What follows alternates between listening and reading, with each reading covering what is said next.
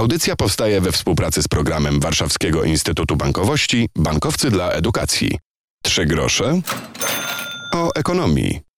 Ta współpraca może zmienić nasze życie na lepsze. Nowe wynalazki, pomysły, jak wychodzić z kryzysów, innowacje – te trzy słowa i górnolotne hasła określają współpracę nauki z biznesem.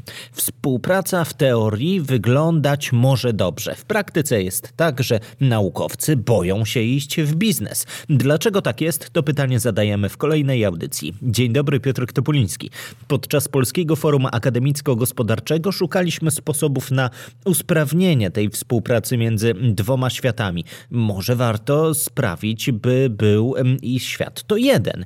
W ocenie Zygmunta Grajkowskiego, partnera zarządzającego Giza Polish Ventures, obecnie nie jest dumą być naukowcem zajmującym się przedsiębiorczością i takie podejście, taka opinia powinna się zmienić.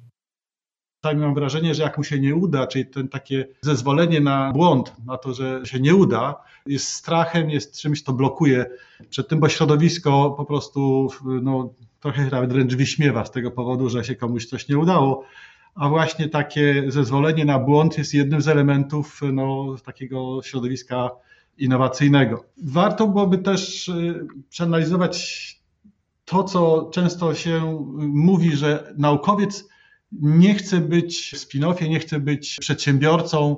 Zgoda. I mi się wydaje, że mieszamy te dwie rzeczy. Staramy się wtłoczyć naukowca do tego, żeby został przedsiębiorcą, a to nie jest jego absolutnie DNA. On powinien zostać w laboratorium i jeżeli jest dobrym naukowcem, na pewno nie jest dobrym przedsiębiorcą i niech raczej zostanie w, w laboratorium. Ale to wcale nie oznacza, że nie powinien mieć praw własnościowych, być wspólnikiem, udziałowcem spin-offa czy spółki technologicznej, którą zamierza rozwijać, ale to, żeby to się powiodło, musi być y, wyłącznie prowadzone przez rzeczywiście kogoś, kto ma z kolei DNA menadżera, przedsiębiorcę, wręcz biznesmena, żeby razem wspólnie w tej synergii kompetencyjnej no, osiągnąć jakiś sukces na rynku i prowadzić jakiś bardzo innowacyjny produkt na bo rzadko kiedy widziałem naukowców, którzy byli dobrymi zarządzającymi przedsiębiorcami. No to jest nietypowe bardzo podejście.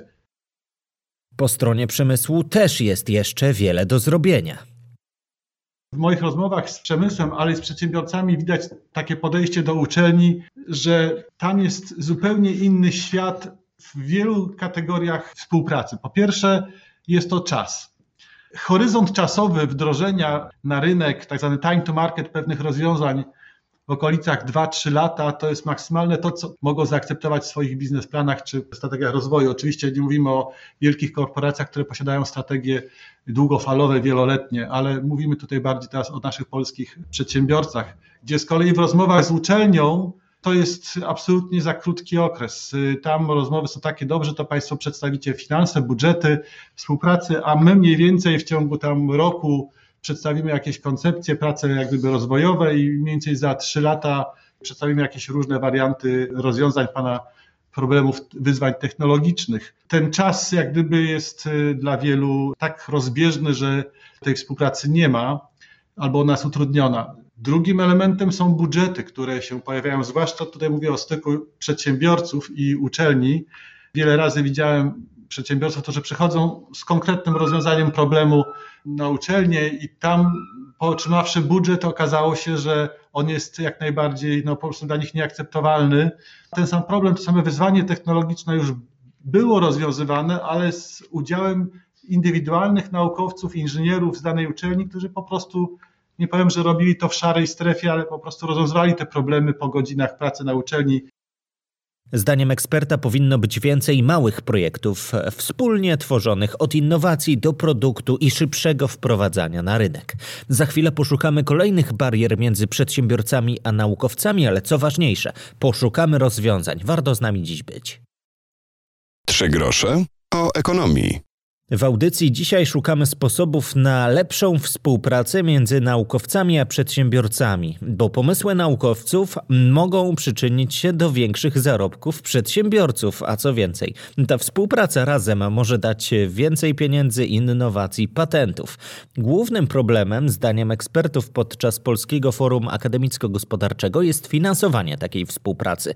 Jak mówi dr Robert Dwiliński, dyrektor Uniwersyteckiego Ośrodka Transferu Technologii, technologii UW, naukowcy zbyt się przyglądają swoim badaniom, a przedsiębiorcy skupiają się na najlepszych wynikach gospodarczych, czego chcą dokonać? Najmniejszymi środkami. Bardzo mały procent naukowców decyduje się na to, jak również firmy, bardzo mały procent firm się decyduje na to, żeby korzystać, próbować absorbować właśnie wyniki czy efekty pracy naukowców, no bo to jest po prostu trudne, ryzykowne i łatwiej po prostu ciąć koszty, czy zwiększać sprzedaż, niż absorbować, czy rozwijać się z użyciem efektów pracy naukowej. W związku z tym, jeżeli mamy ten problem, no to jak go rozwiązać? Tak? Co z tym w tej chwili można by zrobić? No, według mnie kluczowe jest ponadresortowe skoordynowanie tego. Tak? Znaczy musimy wznieść się ponad te ministerstwa i musimy stworzyć strategię krajową wspólnego tworzenia i teraz czego? Strategię osiągnięcia pewnych celów. Musimy działać w funkcji celu, bo inaczej, jeżeli nie będziemy mieli dobrze sprecyzowanych celów, to po prostu nie wiemy, co realizować. Tak? Cele muszą być smart, czy powiedzmy w tym bardziej współczesnym ujęciu power, czyli takie więcej tej społecznej odpowiedzialności, natomiast no, muszą być dobrze określone, mierzalne i tak dalej. Mając tą strategię, możemy wyszukiwać, selekcjonować i rozwijać te diamenty nauki, najpierw poprzez granty, tworzenie otoczenia, gwarancje kredytowe, a co najważniejsze, tą stronę popytową, czyli zamówienia publiczne. Tak? Przykładem był ten autobus wodorowy AGH z Solarisem, który po prostu nikt go nie zamówił. Tak? No i w tej sytuacji trudno, żeby on po prostu powstał. Jak już powiedziałem, kto, co i jak, to teraz dlaczego? Jaka jest motywacja?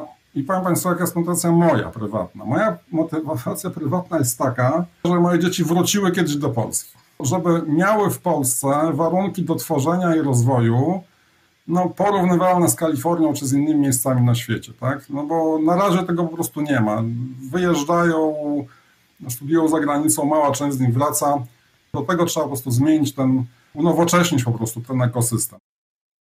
Ale pojawią się i tacy, którzy powiedzą, że pieniędzy przecież nie brakuje, trzeba je po prostu lepiej wykorzystywać. A jak o tym za moment? Trzy grosze o ekonomii. W audycji dzisiaj rozmawiamy o współpracy naukowców z przedsiębiorcami. To było jednym z tematów Polskiego Forum Akademicko-Gospodarczego. Była mowa o problemach, to dorzućmy jeszcze jeden kłopot, jedną barierę, a później spróbujemy je likwidować. Dr Michał Bańka, prezes Axel Point, zwraca uwagę na kwestię zakładania spółek. Bo jeżeli już dokonaliśmy wypracowania prototypu czy MVP i chcemy teraz mówić o komercjalizacji rozwiązania, to jest kwestia wyceny aportu, do którego prawa mają pomysłodawcy i instytucje, które pracowały razem nad wytworzeniem prototypu.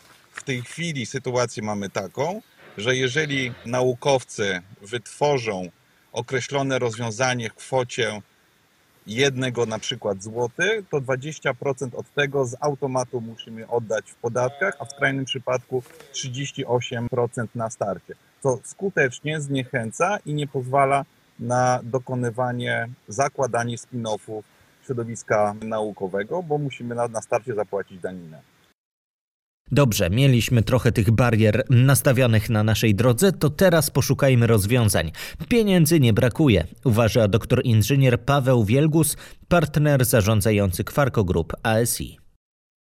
To, czego nam brakuje, to odpowiedniej kadry i odpowiednich ludzi, którzy są zmobilizowani, zmotywowani i potrafią niektóre procesy prowadzić z odpowiednią dynamiką. Bo to jest trochę tak w biznesie, że jak się ma dobrą grupę, dobrego menedżera, to daje się zarobić pieniądze praktycznie na wszystkim. Natomiast jeżeli ma się słabego menedżera, to w zasadzie on jest w stanie popsuć każde przedsięwzięcie i każdy pomysł.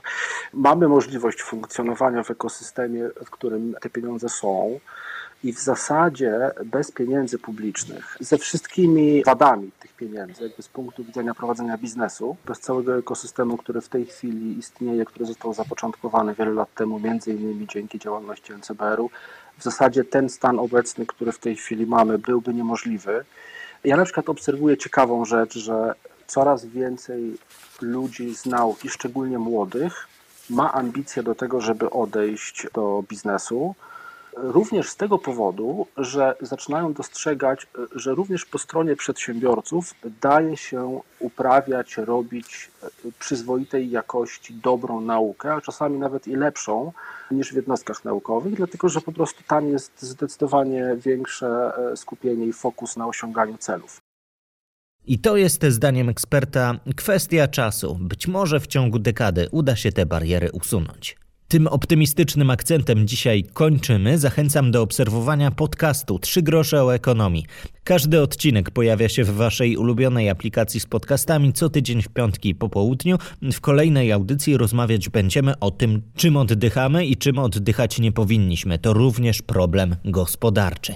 Przy okazji już teraz zapraszam. Nadchodzi piąty Kongres Edukacji Finansowej i Przedsiębiorczości. W tym roku rozmawiać będziemy o edukacji finansowej, która jest potrzebna jak nigdy wcześniej, o roku doświadczeń i latach wyzwań. Rozmawiać będziemy 25 marca w formule online, dlatego już teraz zapraszam wszystkich słuchaczy z całej Polski i świata.